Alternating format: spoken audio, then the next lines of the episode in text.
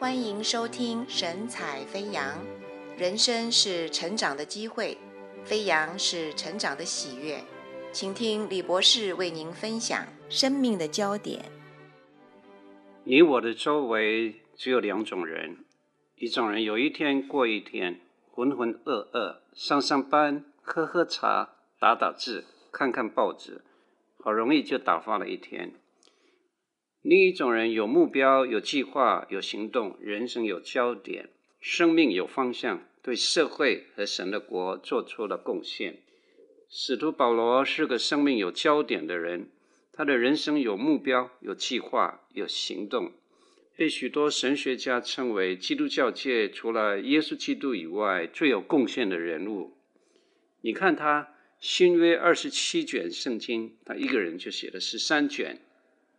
一生创建了至少六间教会，可以说耶稣设立了救恩，保罗解释了救恩，建立了基督教的神学思想体系，并且巩固了因信称义的真理。又是宣教士，又是神学家，保罗怎么可能做出如此卓越的贡献呢？因为他的生命有焦点。腓立比书三章七节到八节，保罗这样说。我先前以为与我有益的，我现在因基督都当作有损的。不但如此，我也将万事当作有损的，因我以认识我主基督耶稣为至宝。我为他已经丢弃万事，看作粪土，为要得着基督。我以认识我主基督耶稣为至宝，这就是生命的焦点。腓立比书三章十三节到十四节，保罗说：“我只有一件事，就是忘记背后，努力面前的，向着标竿直跑，要得神在基督耶稣里从上面召我来得的奖赏。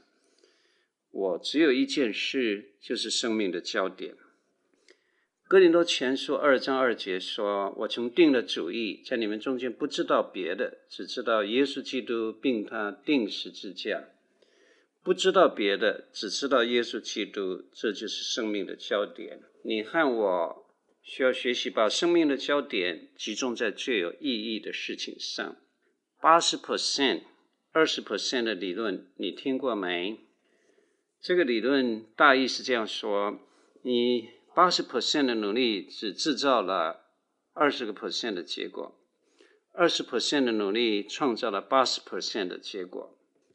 这个理论意思是说，你百分之八十的时间穿着百分之二十的衣服，百分之二十的时间你穿着百分之八十的衣服。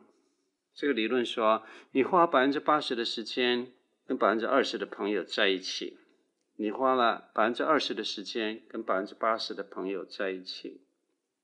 这个理论说，你付出了百分之八十的资源，创造了百分之二十的回收，回收很少。但你可能付出百分之二十的资源，创造了百分之八十的回收，回收很多。所以你要把精力集中在可以创造最多回收的地方。即使这个理论只有部分的真实性，它所期待的应用上的祝福就够瞧的了。想想看，如果你把精力从比较没有效的百分之八十活动那一边转移到比较有效的百分之二十这边，它将带来何等惊人的结果！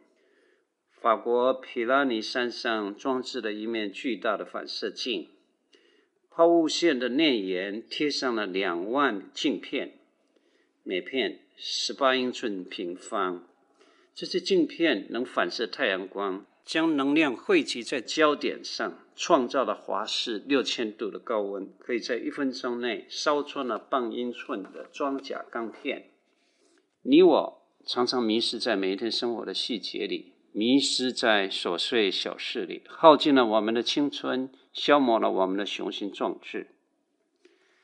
赫胥黎是前两个世纪很有名的哲学家，他迷失的故事令人拍案叫绝。这位非常有才华的哲学家刚刚传讲了一篇精彩的演讲，听众热烈的掌声把赫胥黎熏得晕滔滔的，无奈另有一场演说等着。赫胥黎辞别了听众，跳上了一辆马车，嘴里大呼：“快呀，赶快呀，走啊，来不及了！”那马车夫的鞭子一扬，车轮在石头堆砌的马路上转得飞快。赫胥黎放松自己，闭目养神，储备精力来迎接下一场的演讲。过了一会儿，赫胥黎若有无敌，睁开眼睛，发现太阳从相反的方向射进来。他急忙追问：“车长啊，我们往哪儿去啊？”那马车夫扬着鞭子驱马，头也不回地答说。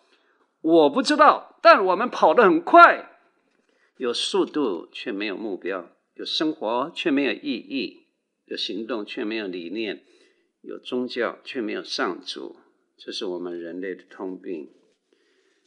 耶稣基督愿意你我找到了生命的焦点，请你祷告下列四件事：第一，主耶稣，我人生主要的目标是服侍你；第二，求你帮助我找到你呼召我去做服侍的方向。